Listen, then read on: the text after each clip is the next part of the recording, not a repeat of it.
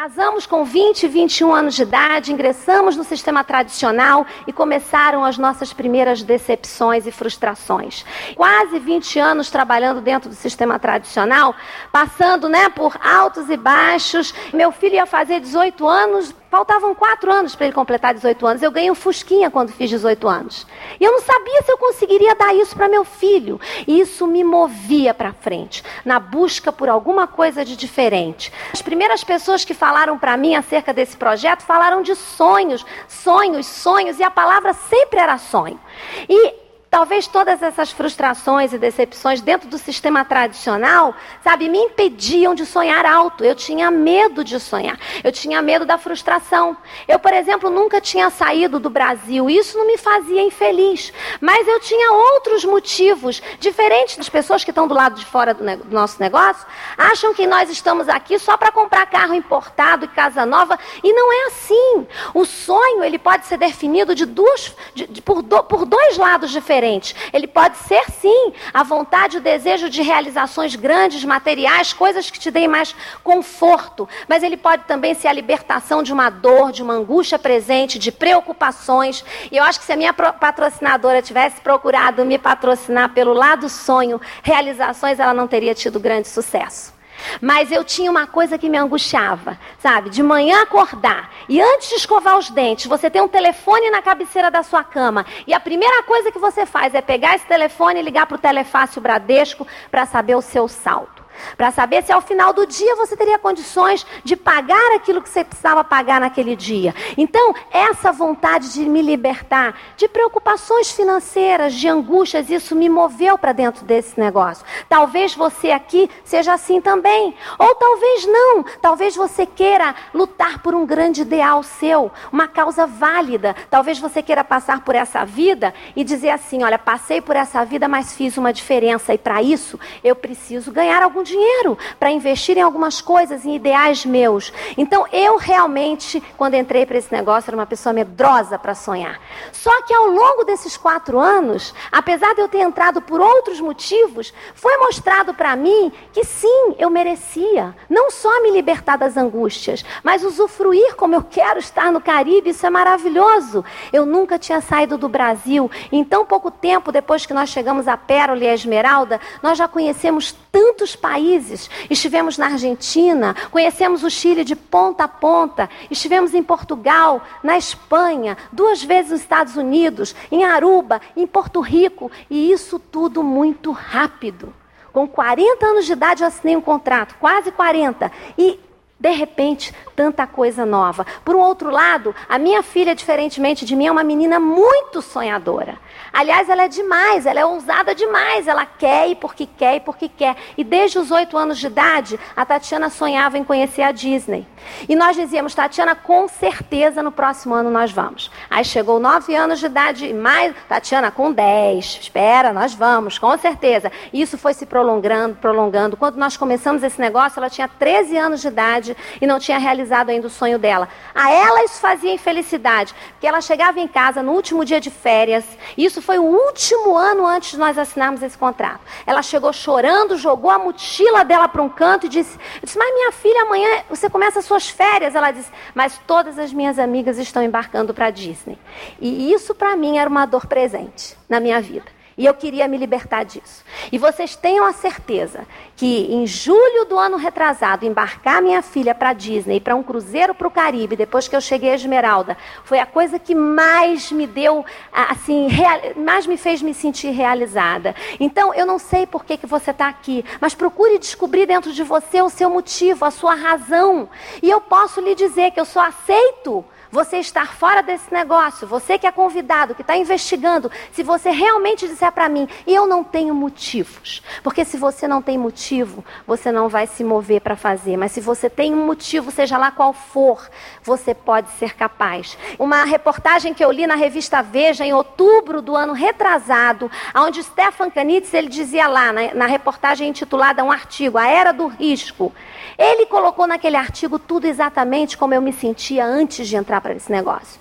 Ele dizia lá que no Brasil de hoje não há espaço para tranquilidade. Ninguém mais tem posição garantida e é preciso correr para não perder o lugar. E ele dizia mais que a palavra de ordem é agilidade. Pessoas e empresas que forem lerdas vão ficar para trás.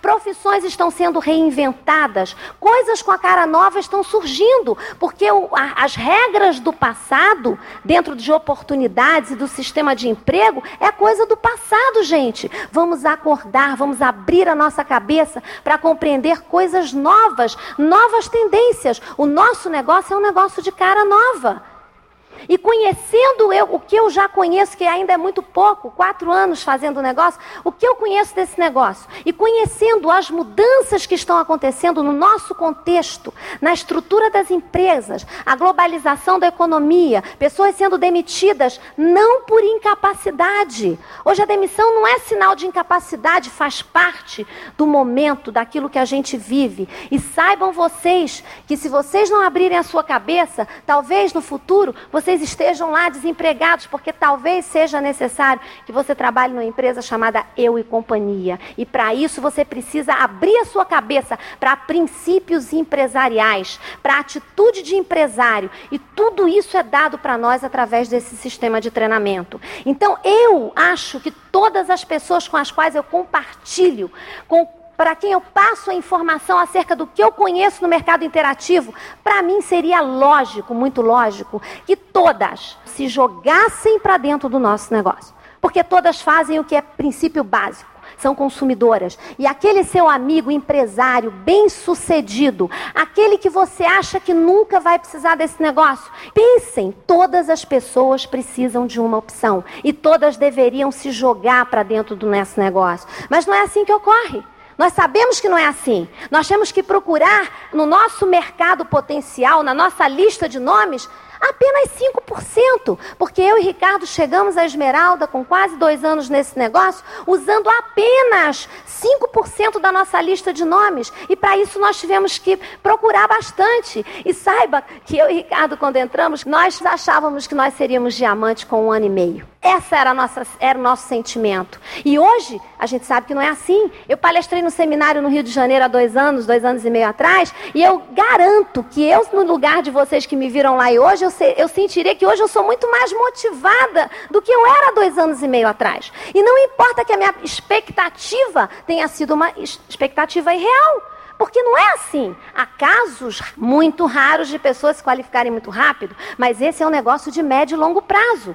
Mas as pessoas não entram para ele porque não descobrem o seu motivo e porque têm medos. Tem medos. O grande empresário não entra, não é porque não precise da segurança da renda residual, não. Ele não entra porque tem medo de se expor.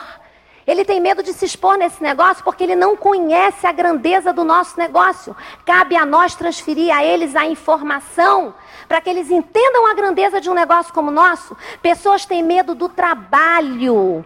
Mostra o plano e elas dizem assim: maravilhoso, parece que é realmente uma tendência, né? As pessoas vão estar consumindo por computador, por... isso é maravilhoso, mas dá muito trabalho. Eu não vou fazer isso porque dá trabalho. Como é que você poderia alcançar liberdade financeira na sua vida sem trabalho? Pessoas têm medo de trabalhar. Talvez porque não tenham encontrado um real motivo, porque quando você tem um motivo, você se move a sair da sua zona de conforto. Porque nós vamos dizer para você que isso é de médio e longo prazo. Isso é para decidir o futuro da sua vida, dos seus filhos e da sua próxima, de todas as suas próximas gerações. Então, Tenha a cabeça no lugar, seja muito, muito, eu digo para as pessoas do meu grupo, seja responsável com o seu trabalho no sistema tradicional. Você precisa dele a curto prazo, mas use todo o tempo que sobra, e eu digo todo mesmo, para construir o seu futuro. Dê prioridade a esse negócio sim. Não no tempo, porque você vai precisar dar mais tempo ao seu negócio tradicional, mas a prioridade vem na nossa cabeça. E as pessoas diziam lá na Bahia: você e o Ricardo tiveram sorte, nós não tivemos sorte. Esse negócio é prioridade na nossa cabeça desde o início. Desde o início nós saímos da zona de conforto. Nós, sabe, nos propusemos abrir mão de alguns finais de semana e muitos finais de semana. E hoje eu digo a vocês, continua sendo assim. Eu passei a semana no Rio. Eu cheguei aqui segunda-feira. Eu poderia ter ido à praia todos os dias, mas a minha prioridade foi ajudar as pessoas do meu grupo e a conhecer novas pessoas e falar com amigos meus do passado acerca desse negócio. E as pessoas que estão do lado de fora não conseguem nos entender muito bem, porque elas não sabem o que a gente sabe. Eu cheguei a Esmeralda e talvez tenha conseguido, eu e Ricardo, nós conseguimos dar um jeito na nossa, no nosso núcleo familiar. Eu, ele e meus filhos. Nossa meta agora é chegar a diamante, porque a gente tem muita gente para ajudar. E nós não vamos parar. Eu encorajo a todos vocês que não, não fiquem com esses medos. Por quê? Se você tem medo, você vai estar tá abrindo mão de uma grande possibilidade na sua vida, que não é garantia de sucesso, não. A gente não dá garantia de sucesso para ninguém, porque depende muito mais do que está dentro de você. Mas seja corajoso para arriscar aonde não tem riscos, aonde o resultado é de médio e longo prazo, mas aonde eu vou agora dar boa notícia para vocês, que apesar do resultado maior e financeiro ser de médio e longo prazo, nós temos benefícios ao entrar nesse negócio de curtíssimo prazo. E eles não demoram um dia para chegar a você quando você assina esse contrato. Que benefícios são esses? Do lado da corporação, nós levamos para dentro da nossa casa qualidade, não só a possibilidade de liberdade financeira, como qualidade de vida, saúde. Porque essa corporação bilionária que fatura quase 7 bilhões de dólares, compartilha o seu sucesso em prol da saúde, da comunidade, do meio ambiente. E não é marketing. Isso está na revista Magran, no depoimento de uma consultora de meio ambiente brasileira isenta do negócio, que ela diz que isso não é questão de marketing. Vai desde a fabricação da fórmula dos produtos biodegradáveis, passa pela embalagem, porque na minha casa eu compro um litro de detergente de cozinha e faço 25 garrafinhas. E deixo de jogar no lixo por mês, como eu jogava antes, oito garrafas plásticas de 500 ml no lixo todo mês. E só jogo esse litro três meses e meio depois que eu fiz as minhas 25 garrafinhas. E isso é preocupação com as nossas próximas gerações, com o meio ambiente. E essa empresa, num canal interativo, ela tem condições de formar na gente esse espírito da necessidade do controle do nosso meio ambiente, porque ela se relaciona com cada consumidor. Eu recebo na minha casa orientações dessa empresa acerca disso. Você, consumidor, um número dentre uma massa de outros consumidores, não recebe essa orientação. E isso é vantagem para você, que surge na sua vida no dia que você assina um contrato precisa esperar nem mais um dia, vai começar a chegar tudo na sua casa. É uma empresa maravilhosa, que coloca produtos concentrados na nossa vida com custo-benefício maravilhoso, sim. Eu não gosto de ouvir ninguém falar que esses produtos são caros. Aliás, eu detesto ouvir isso, porque os produtos são os mais baratos que nós poderíamos usar na nossa vida, porque são os únicos em que o nosso consumo é contabilizado para gerar renda para nós. Então, vamos consumir todos os competitivos, os que não são competitivos, porque o limpa-vidros não é competitivo, ele é mais caro que o limpa-vidro nacional. Mas eu uso assim mesmo, porque ele é maravilhoso. Não, aliás, não existe similar nacional. Então, vamos de uma vez por todas, não ficar buscando aqui e ali, você que é novo nesse negócio, não perca o seu tempo, sabe, com coisa que não vai te levar. Peça a quem te patrocinou ou a quem vai te patrocinar hoje que simplesmente ensine para você coisas básicas. O complicado que está na sua cabeça, deixa de lado, porque com o tempo você vai se esclarecer. Aliás, não tem melhor. Eu sei que o processo da decisão é um processo de informação. Pessoas para decidirem precisam de informação para se sentir seguras, não é verdade? Mas no nosso negócio, o melhor processo de informação está dentro dele. Eu aprendi isso com alguém que foi falar lá na Bahia para mim, a Regina Fux. Eu não, eu, eu não, encorajava tanto as pessoas, até que eu ouvia a Regina falar no seminário, quando a pessoa dizia para mim assim: Olha, eu preciso de informação. Eu digo: Ótimo, eu vou te dar mais informação. Hoje, quando alguém diz isso para mim, eu digo: Ótimo, eu te encorajo a assinar agora. Porque a melhor maneira de você se informar é dentro do negócio, fazendo o negócio. No negócio onde não existem riscos, como eu falei, e existem esses benefícios fantásticos a, a curtíssimo prazo. Com essa corporação que está investindo 4 milhões de dólares na sua imagem esse ano, uma imagem que ficou do jeito que ficou pelo amadorismo do brasileiro, pela expectativa errada. Hoje nós sabemos que o negócio ele não é, ele não faz seleção. Se você que é novo aqui, quer assinar um contrato, eu não vou mandar você procurar amanhã o escritório de RH ou então os profissionais consultores da Pronet. Não, ele não é, ele, ele todo mundo pode começar, porque ele é autosseletivo, ele seleciona as pessoas que vão realmente ficar. E é isso que aconteceu. Se você está aqui hoje, você acha que já teve um grupo maior do que você tem? Ótimo! Você já deveria saber isso talvez desde o início, não é? Por quê? Porque esse negócio cresce assim, ele explode, não é? As pessoas entram e aí há autoseleção. Ficam os que têm projetos de médio e longo prazo. Ficam os que resolveram assumir compromisso e ficam os que resolvem para que você espere o médio e longo prazo. É preciso que você entenda os benefícios presentes que esse negócio te dá. E o segundo benefício está voltado ao sistema de treinamento. Porque o que eu considero é que esse negócio nos arranca no dia que nós assinamos esse contrato.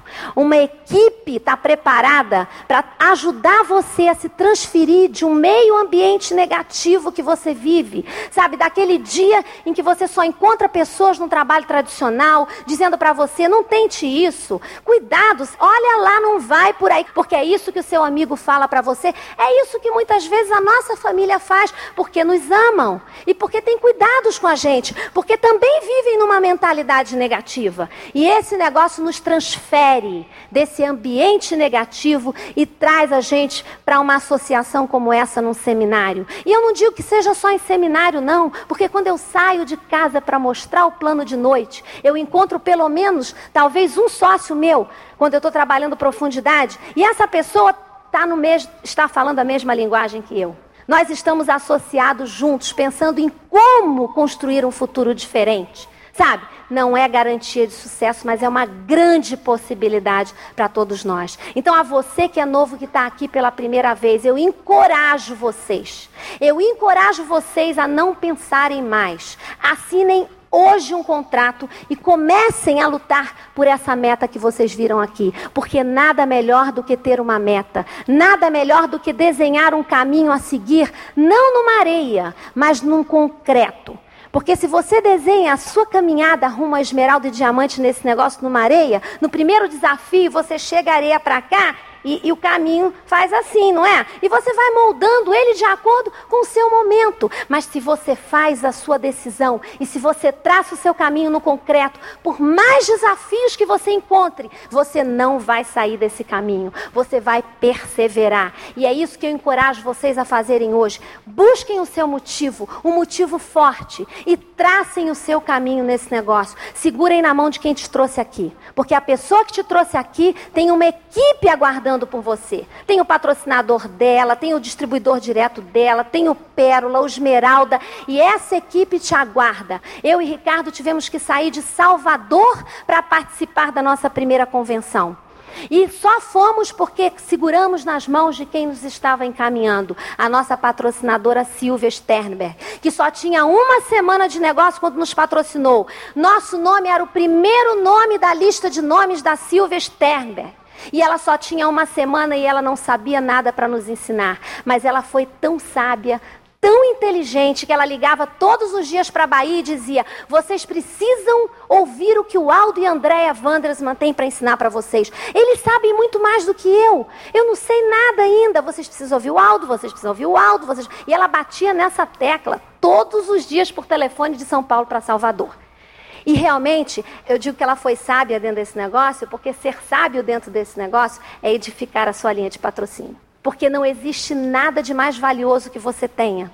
Eu me lembro que a Silvia nos ensinou a edificar o Aldo, né? E quando o Aldo chegou, nós estávamos fazendo muita coisa errada lá na Bahia. E o Aldo ia colocando a gente nos eixos. Ele foi 12 vezes. E por isso a nossa gratidão. Porque nesse negócio você também tem que ser capaz de abrir mão de coisas para investir no seu negócio. E esse casal, Aldo e André Wandersman, eles são realmente o exemplo no que se refere a abrir mão de coisas para investir. Eles descobriram lá na Bahia que nós poderíamos construir esse negócio, a gente se mostrava comprometido e eles não pensaram duas vezes em nos ajudar. E nos ajudaram muito, são nossos professores. Quem não conhece a fita, que negócio é esse? Maravilhosa, dos nossos fantásticos esmeraldas. E o Aldo e a Andréia, eles só tinham quatro meses de negócio. Olha que interessante, né?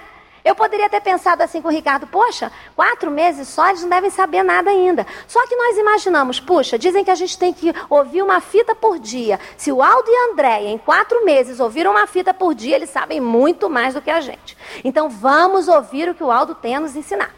E o Aldo e a Andréia, por sua vez, também foram inteligentes, porque edificar é uma, é, faz parte do sistema. Você tem que edificar porque tem que edificar. Porque esse negócio nos ensina a falar bem das pessoas. Edificar é falar bem. Mas é uma questão de inteligência. E o Aldo também, com mesmo com quatro meses do negócio, ele sentia que ele precisava de ajuda. E ele ligava para a gente todas as vezes que ele ia à Bahia, ele dizia: vocês precisam conhecer o Alan e a Renata Chadrick. E vocês precisam, e vocês precisam conhecer o Alan e a Renata. E na realidade, quando o Alan chegou à Bahia, de tanto o Aldo falar do Alan, falar do Alan, nós colocamos muitas pessoas para ouvir o Alan. Então, isso é uma questão de inteligência. Se você quer ter produtividade no seu negócio, nunca ouse falar mal de alguém da sua linha de patrocínio. Fale bem de todos, porque todos têm alguma coisa de bom para dar. A Silvia, para nós, até hoje, continua sendo uma grande motivadora nesse negócio. E a gente quer muito estar com ela toda a nossa vida, viajando no Caribe, em lugares maravilhosos. Então, gente, a questão da edificação é uma questão séria no nosso negócio. Às vezes você olha para o seu downline e diz: esse não dá para falar bem, não tem jeito, tem alguma coisa, se você procurar, tem. E fale bem das coisas dele, mesmo que sejam poucas, porque essa é a maneira de você ajudar a que as limitações dele sejam superadas. Isso está em livros nossos do sistema de livro do mês. Os livros nos ensinam cada princípio básico de sucesso. Porque vai um empresário na sua empresa só olhar as limitações das pessoas, dos seus empregados, para ver se ele vai conseguir crescimento.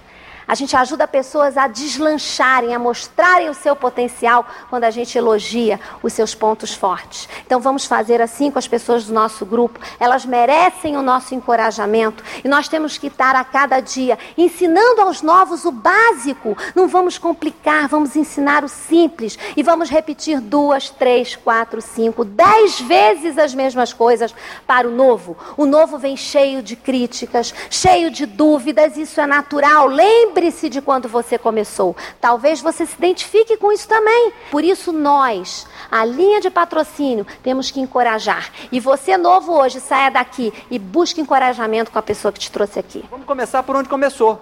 Né? Como é que começou? Há quatro anos atrás, mais ou menos, me convidaram para uma reunião. Eu não sabia o que era reunião. Aliás, se eu soubesse, eu não teria ido. Né? Não sei se já, já passou isso com alguém que vocês conhecem, assim, mas se eu soubesse eu não teria ido. Mas o que acontece é que me convidaram, eu estava lá em São Paulo e a Silvia me convidou para ir na casa dela e eu estava muito cansado, tinha dormido muito pouco e fui para aquela reunião. Deixa eu te contar o que aconteceu naquela época quando eu fui para aquela reunião. Um pouco antes eu tinha me metido a construir uma casa. Alguém aqui já construiu uma casa? Dizem que o homem para ser homem tem que ter um filho, né, escrever um livro e plantar uma árvore para mim tem que construir uma casa também. Né? Porque essa é uma experiência impressionante na vida de qualquer pessoa.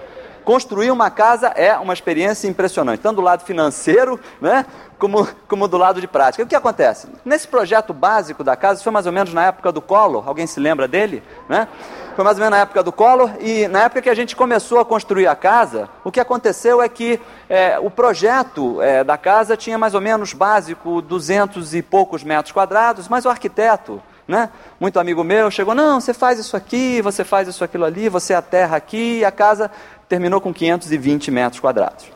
E o que, que acontece? Você faz um planejamento financeiro para 200 e poucos metros, e quando começa a construir, você que nunca na tua vida construiu, né? começa a construir uma casa e a casa com 520 metros quadrados. Bom, você imagina o que, que aconteceu. Com o Collor tomando dinheiro naquela época, né? ele pediu licença, com certeza, tá? mas de qualquer forma, ele prejudicou bastante o andamento dos negócios de uma forma geral no Brasil, e minha poupança foi toda né, na casa e eu até tive um pouco de sorte, não perdi muito dinheiro com o negócio da. da eu, eu, tinha, eu tive uma premonição na época e não perdi muito dinheiro, mas de qualquer forma isso atrapalhou. O que, que aconteceu?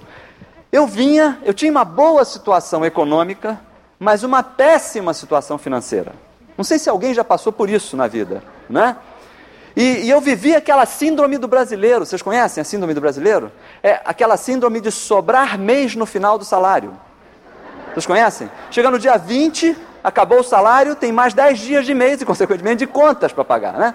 Então, essa era a situação daquela época, mas eu tinha uma característica muito especial. Eu tinha sido é, convidado, tinha sido eleito presidente da Câmara Americana de Comércio, eu era gerente de tecnologia de informação da multinacional, tinha passado por um período no Polo Petroquímico, naquela região do Polo, eu fui para ganhar X, quando me mudei da, de São Paulo, eu saí do Rio para São Paulo para ir para Salvador, e dois anos depois, eu estava ganhando X dividido por 2,5. E eu fui promovido nesse período em dólar, né?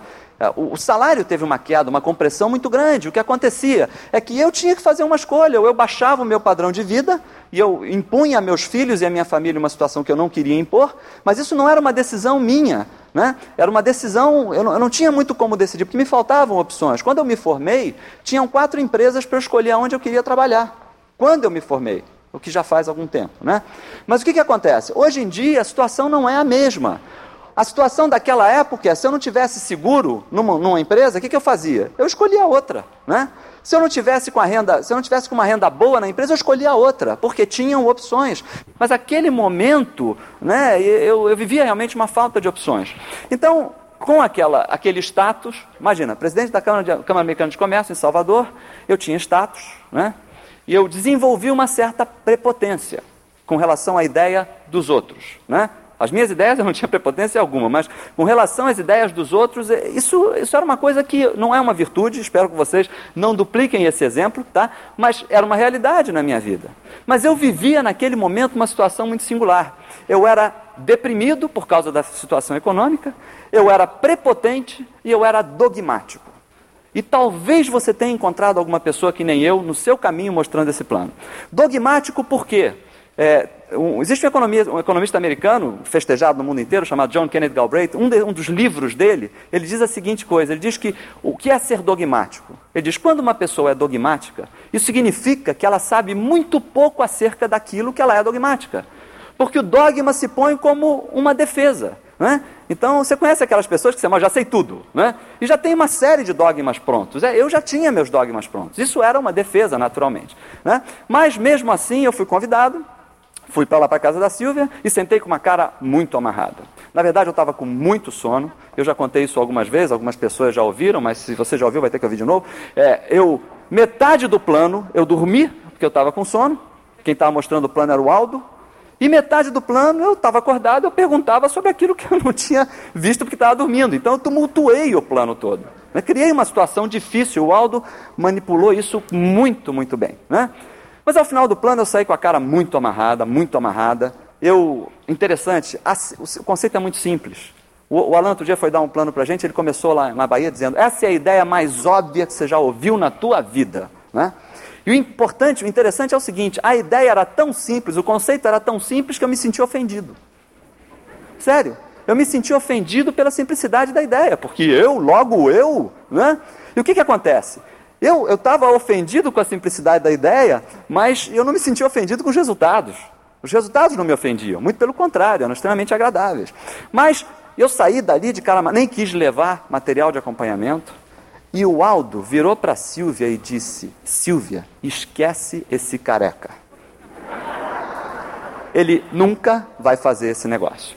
Mas para você ver que muitas vezes as pessoas que saem do plano de cara amarrada é que elas não conseguiram entender, né? Na verdade, a prepotência, eu, era, eu, eu digo, eu era prepotente, mas não era burro.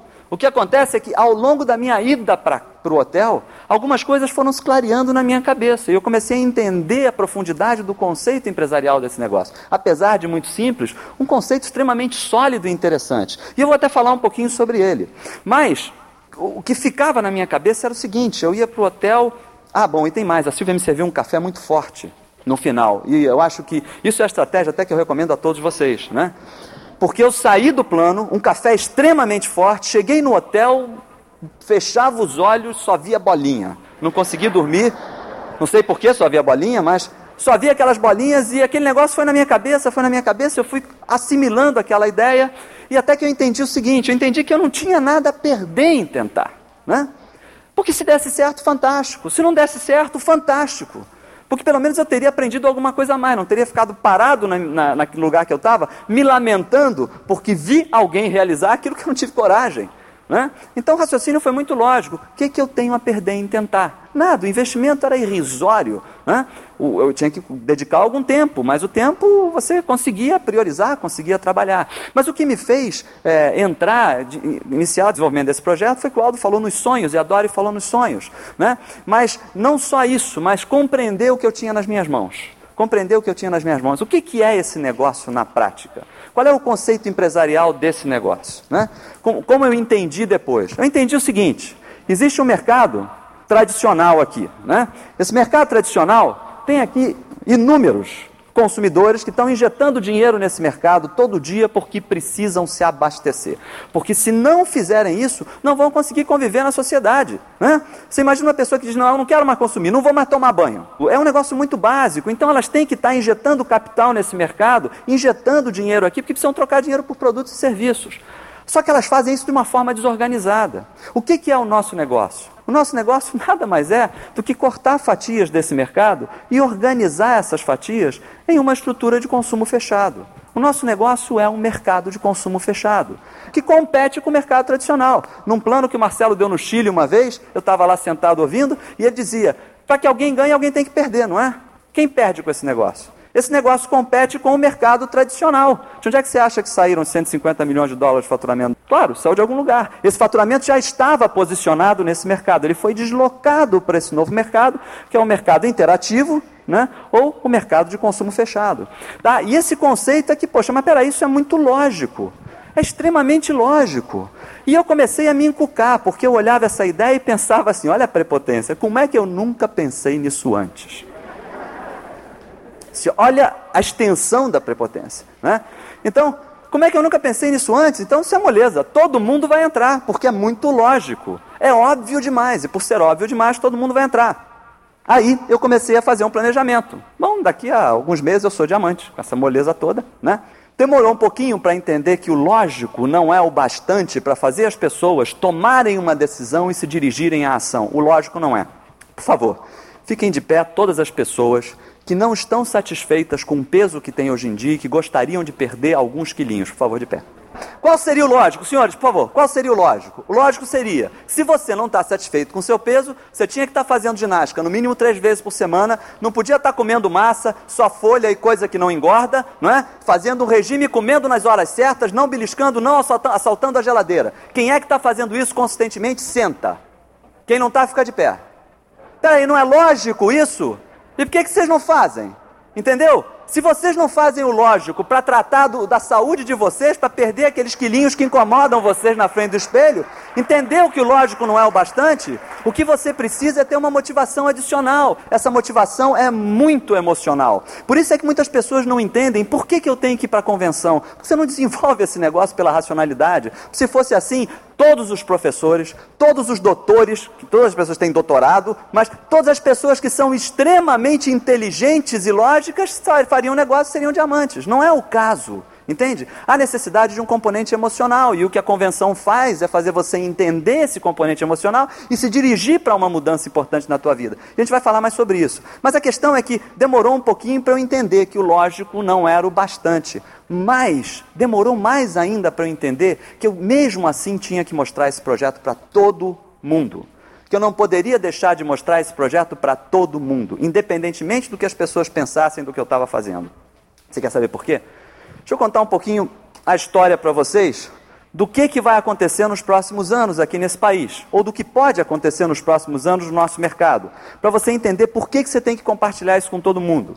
O Brasil é, existe um índice que a gente que se define para que a gente possa entender qual é o tamanho dos mercados e o potencial dos mercados. Esse, esse índice é um índice que é utilizado para avaliação desses mercados, se chama consumo per capita. O que é o consumo per capita? É o faturamento do país dividido pelo número de habitantes do país. Tá? Eu não posso pegar e comparar o consumo per capita do Brasil com o consumo per capita do Japão, que são economias totalmente distintas, né, com características diferentes.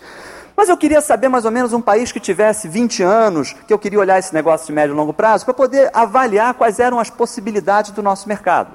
E aí descobri um paísinho chamado Malásia. E me contaram que esse país, no ano de 96, teve um faturamento no nosso negócio de cerca de 600 milhões de dólares. Né? A Malásia tem cerca de 22 milhões de habitantes, o que dá um consumo per capita da ordem de 30 dólares por habitante. A Malásia é um país que a gente pode comparar com o Brasil. Né? Porque tem uma estrutura socioeconômica mais ou menos semelhante. Significa o seguinte: o Brasil hoje tem 150, 160 milhões de habitantes. Né? Vamos colocar 150 para ficar um, uma, uma conta mais clara. Consumo per capita de um dólar por habitante hoje, 1996, por aí, por essa, essa base. A Malásia, 600 milhões de dólares, consumo per capita por habitante, 30 dólares por habitante. Se vocês não duplicarem muito nos próximos anos, no tradicional, tá? Significa, vamos imaginar que o Brasil permaneça com 150 milhões de habitantes.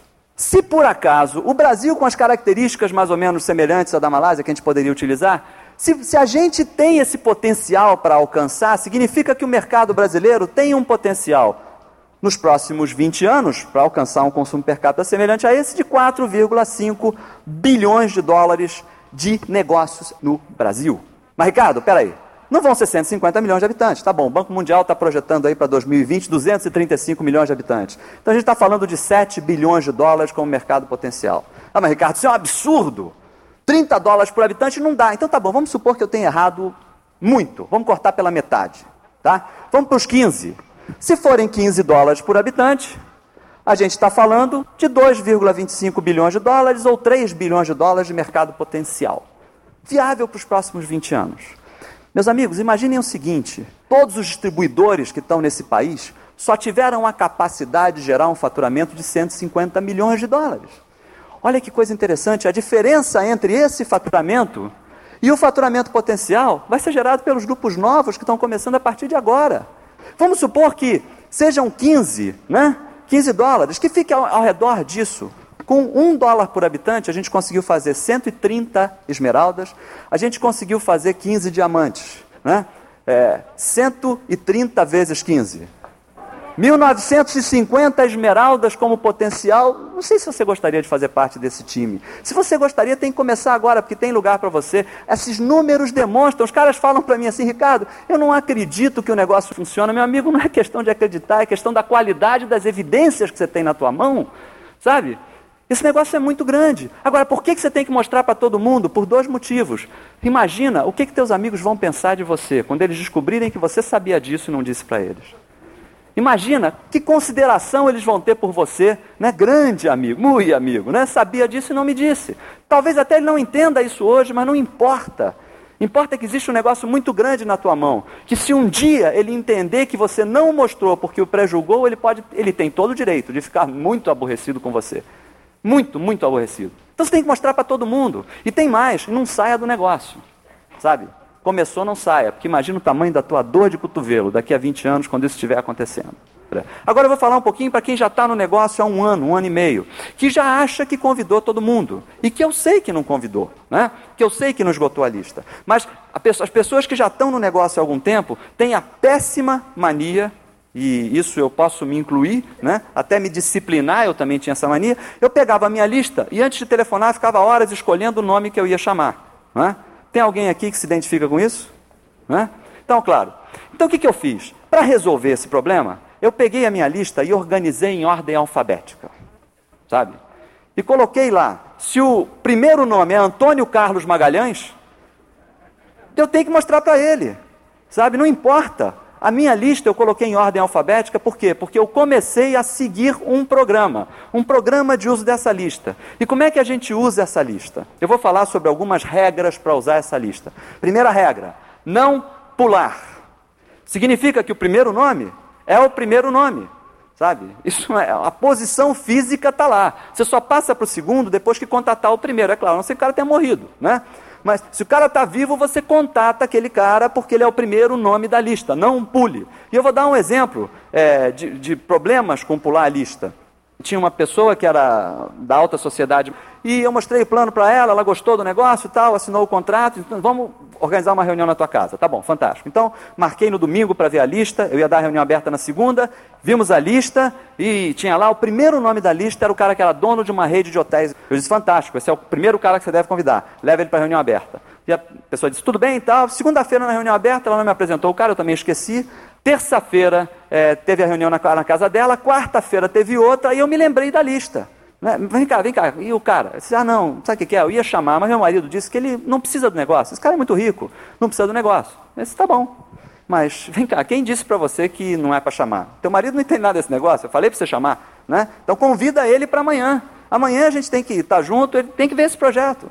Ele disse, tá bom, eu vou chamar. Isso foi na quarta-feira. Quinta-feira ela liga. Quinta-feira, por volta de, sei lá, umas duas horas da tarde, por aí. Toca o telefone, o cara atende e Alô, fulano de tal, eu queria convidar você para um negócio, para uma oportunidade de negócio. E o cara do outro lado já, pum, sacou, né? Disse, pois é, eu não conhecia esse negócio. Eu nem sabia da existência. O que se passou é que na, na terça-feira entrou aqui no meu escritório um rapaz que eu não conhecia, indicado por uma pessoa lá do Rio de Janeiro, entrou aqui e me mostrou o projeto. E eu achei o negócio fantástico. Aliás, ele está vindo aqui para assinar o contrato daqui a pouco. E esse cara foi Silver Producer em cinco meses. Tá? Primeira regra não pule. Tá? Segunda regra, não adie. Ah, não, não consegui falar com ele, o telefone está ocupado. Tudo bem, o telefone está ocupado, passa para o próximo, volta para ele de novo. Não adia. Eu vim para o Rio de Janeiro, como eu venho com frequência, e para trabalhar a lista, minha lista do Rio, e estava o nome de um primo, de um padrinho da minha mulher, né, que é um cirurgião plástico. E eu tentei falar com ele, não consegui. Tentei falar com ele, tentei falar, com ele, não consegui. Tinha ainda mais, eu, eu ia viajar nesse dia, mas tinha mais algumas horas para tentar falar, mas eu, não, deixa. Eu, quando voltar para cá, eu falo. Viajei para Salvador, é, algumas semanas depois, toco o telefone lá em casa, minha sogra, né? Está até aqui hoje, né? Minha sogra, Dori, você sabe quem entrou no negócio? Eu disse, não. Pois é, fulano de tal que é o meu, que é o padrinho dela. Aí a Dori, pô, que bom no nosso grupo. Ele disse, não, no grupo de fulano de tal, que é um outro diamante que nem é o Terry, tá? E eu fiquei bem chateado. Bom, resumindo, ele ligou lá para casa depois, falou com a gente, muito entusiasmado no telefone, disse, sabe por que, que eu entrei no negócio? Disse, não, é, além de eu achar um negócio muito interessante, eu tenho muitos motivos, o que se passou é que me mostraram uma revista, que era uma ama grande capa azul. E eu folheando a Amagram, eu vi duas pessoas, era você e Dori e vocês estavam sendo qualificados como esmeraldas naquela revista. Voltei para o Rio, alguns meses depois, mãe, vamos ligar para algumas amigas tuas e tal. E, e liguei para um casal que eu adoro, né? Malu e Duda, moram em Petrópolis, não consegui falar. Bom, daqui a, depois eu falo, depois eu falo. Ao invés de chegar em Salvador e tentar ligar, porque é mais fácil ligar para o Rio de Salvador do que da minha casa, da casa da minha mãe, para qualquer pessoa que eu conheça aqui, né? Ao invés de chegar em Salvador e tentar ligar, o que, que eu fiz? Não, deixa quando eu voltar para o Rio eu ligo. Bom, daqui a alguns dias toco o telefone à minha mãe. Ricardo, sabe quem entrou no negócio? Disse, não. Já estava desanimado com essa ideia de telefone tocando de noite, dizendo, sabe quem entrou no negócio? Se pois é, a Malu. Eu disse, que bom, no meu grupo. Se não, no grupo do padrinho da Dória, o cirurgião plástico. E tem mais, os dois não se conheciam. Olha que coisa impressionante. Então a segunda regra é: não adie, por favor. Terceira regra, não temer. O que é não temer? Às vezes você olha para aquela pessoa que você gostaria de chamar, mas você fica com medo de mostrar o plano para ela. Olha que coisa mais sem nexo. Você tem medo de mostrar esse plano para alguém porque acha que a pessoa, o que, que ele vai pensar? Meu amigo, lembre-se disso daqui. Imagine, o que, que ele vai pensar de você se você não mostrar? Porque quando ele descobrir que você sabia e não mostrou para ele, ele pode ficar muito chateado. Né? E na verdade, vocês têm que entender o seguinte: a realidade da vida, no que se refere à situação financeira, não é quanto a pessoa ganha, mas é quanto ele gasta, comparado com quanto ele ganha. Tem muitas pessoas que aparentam uma situação fantástica, mas na verdade estão numa situação econômica ou financeira muito difícil. O mesmo que não estejam, tem algumas pessoas que têm a percepção e que conseguem captar o que eles têm na mão, o que está sendo oferecido a eles. Então você não tem que temer, de forma alguma. O que pode acontecer se você temer alguém um dia colocar o dedo na tua, do teu nariz e dizer quem é você para decidir o futuro da minha vida? Mas vocês vão ouvir muitas opiniões. Ah, não, esse negócio não funciona porque eu conheço muita gente que entrou e saiu, né? Isso é claro. Você conhece algum restaurante que tenha fechado? Já viram algum? Vocês conhecem alguma escola de línguas que tenha fechado? Vocês conhecem algum, é, sei lá, cinema que tenha fechado? Né? Você conhece alguma empresa de informática que tenha fechado? E olha que informática é um negócio da onda. Né? É um negócio do presente. Claro, né? isso quer dizer que negócios de informática não são bons negócios? Quer dizer que restaurante não é bom negócio? Né? Quer dizer que escolas de língua? Não. Claro que não. Outro dia eu fui mostrar esse plano na, na universidade, mostrei esse plano para uma professora do curso de filosofia. E no final do plano ela disse: Não, você sabe, Ricardo, eu não acredito que esse negócio funcione, porque eu tenho muitos amigos que entraram nesse negócio e saíram. Né?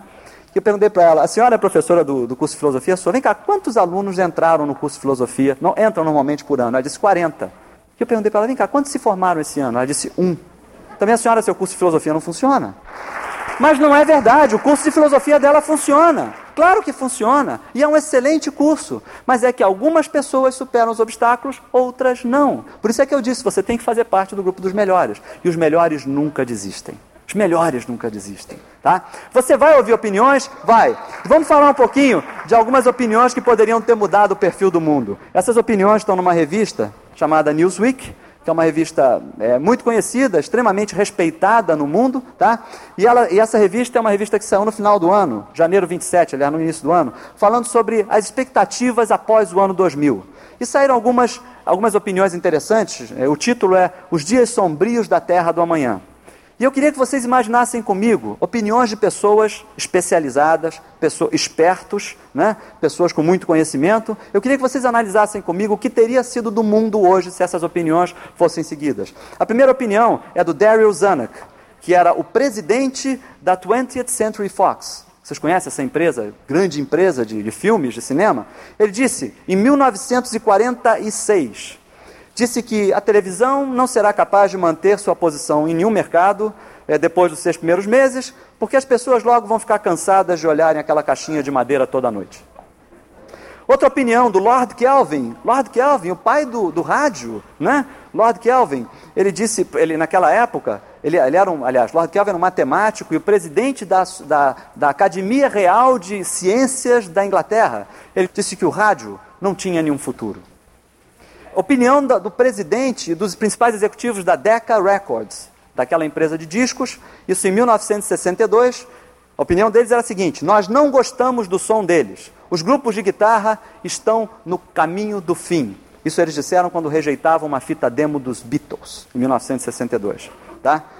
Opinião do Dr. Lee D. Forrest, o inventor do áudio tubo e do pai do rádio. Isso em fevereiro 25 de 1967, senhores. Não faz muito tempo. O homem nunca alcançará a Lua, independentemente de todos os avanços científicos futuros. É, presidente da Digital, Kenneth Olsen, em 1977, presidente da Digital. Não existe, isso em 1977, o presidente da Digital Corporation, que é a terceira maior empresa de computadores no mundo, disse que não existe nenhuma razão para que nenhum indivíduo tenha um computador em sua casa. Opiniões do Charles Duell, que era o comissário de patentes, em 1899, um cara que conhecia muito sobre invenções e patentes. Ele disse que tudo que tinha que ser inventado já foi inventado. Isso em 1899. Tá? Opinião do Marechal Ferdinand Foch, que era o estrategista militar e que foi o comandante da França na Primeira Guerra Mundial. Isso em 1911. Opinião dele, um cara que conhecia a estratégia militar, ele dizia que os aviões são brinquedos interessantes, mas sem nenhum valor militar. E uma outra opinião interessante é a opinião do presidente do Michigan Savings Bank, o, o, o Horace Rackman, que era o advogado do Henry Ford, foi consultar esse presidente sobre um empréstimo de 5 mil dólares que ele queria do banco para investir na empresa do Henry Ford, né? para investir na Ford Motors Company. E ele foi pedir e o presidente é, disse para ele, é, olha, o seguinte, é, eu acho que você não deve não, eu não vou te dar esses 5 mil dólares, foi em 1903, e ele falou assim, por que, que eu não vou te dar? Porque os cavalos estão aqui para ficar. O automóvel é somente uma novidade, uma farsa. Agora você imagina saindo toda noite para mostrar o plano de cavalo. Você se imagina vindo para o seminário de cavalo de terno. Onde é que eu paro meu cavalo? Para atrás do meu.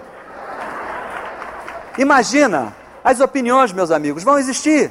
Mas a questão não é de opinião, meus amigos. Eu volto a dizer, a questão também não é de crença, a questão é da evidência dos fatos e da qualidade dessas evidências. Tem mais, o Horace Rackman não aceitou a opinião dele, pegou 5 mil dólares, investiu na Ford e vendeu alguns anos depois as ações que ele comprou por 12,5 milhões de dólares. Entenda, você pode seguir opiniões ou você pode seguir os fatos. Quais são os fatos? Esse negócio tem 38 anos no mercado.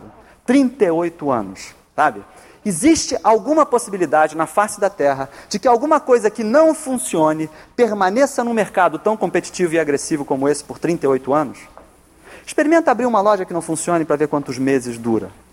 Então, esse é um fato. Esse fato traz uma comprovação histórica da realidade, da veracidade dessa ideia. Só não enxerga quem não quer, sabe? Eu prefiro me guiar pelos fatos. Bom, você pode se guiar pelas opiniões. Se você se guiar pelas opiniões, pode ser que a gente se encontre por aí andando de cavalo um desses dias. Tá? Eu prefiro me guiar pelos fatos. Os fatos são que hoje temos um dólar de consumo per capita. Os fatos são que no mundo, em média, os países com mais de 15 anos de negócio têm cerca de 10 a 12 dólares de consumo per capita, em média. Imagina o Brasil, um país que tem uma demanda enorme por oportunidades, que precisa de uma forma impressionante de possibilidades de alteração do padrão de vida e da qualidade de vida pessoal de cada um. Imagina o que vai estar acontecendo nos próximos anos. Ah, mas eu não acredito. Bom, a questão não é de crença, a questão é de qualidade das evidências. É essa a visão. Eu tenho certeza absoluta que você não vai se guiar pelas opiniões, porque os melhores não se guiam pelas opiniões. Os melhores não são influenciáveis. Mas a ideia é a seguinte: para ser o melhor, você tem que vencer uma barreira. E eu vou contar uma historinha que eu contei há um tempo atrás sobre vencer barreiras. 1811, Napoleão em uma batalha. Essa batalha era terrível. Ele tinha viajado dias e dias e dias e dias com todo o seu exército, e o exército cansado, com fome, chovia numa situação desvantajosa. Menor número de homens, o exército teve que acampar num vale e o inimigo estava no alto, de, no, no cume de uma montanha. E Napoleão, quantidade menor, chovendo, pessoal com fome, ele já sabia que ia morrer. Não tinha como, vão acabar com a gente. E o que, que ele fez? Ele reuniu todos os seus oficiais e disse para os oficiais: Meus amigos, eu tenho aqui uma, uma ordem para vocês. Eu sei que nós chegamos agora, estamos todos cansados, mas temos uma situação crítica. Temos que vencer pela surpresa. Nós vamos atacar agora. E quando os oficiais iam começar a dizer alguma coisa, ele disse: Não, não, não, para, para. Tem uma segunda coisa que eu quero dizer a vocês. A partir de hoje, essa é uma ordem também. Todo, a palavra impossível vai ser retirada do dicionário. E qualquer pessoa que manifestar que algo é impossível será fuzilado. Senhores, atacamos ou não atacamos? Atacaram e venceram. E venceram. Eu não sei quais são as dificuldades que você tem para estar na convenção. Aliás, não devia ter nenhuma, porque é no quintal da sua casa. Eu não sei quais são as dificuldades que você tem para pegar o telefone e chamar alguém para mostrar esse enorme projeto. Eu não sei quais são as dificuldades que você tem para decidir começar agora a construir um futuro diferente. Mas eu tenho absoluta certeza que se o impossível continuar fazendo parte do seu dicionário, dificilmente você se movimentará do lugar que você está para um lugar que você almeja ser melhor. A última pergunta que eu tenho a fazer a vocês é: vocês vão estar na convenção? Sim. E se vocês vão estar na convenção, vão estar dispostos a fazer o que tem que ser feito? Sim. E essa pergunta é: vocês estão dispostos a atacar ou a ficar onde vocês estão? Atacamos ou não atacamos? Gold Diamond!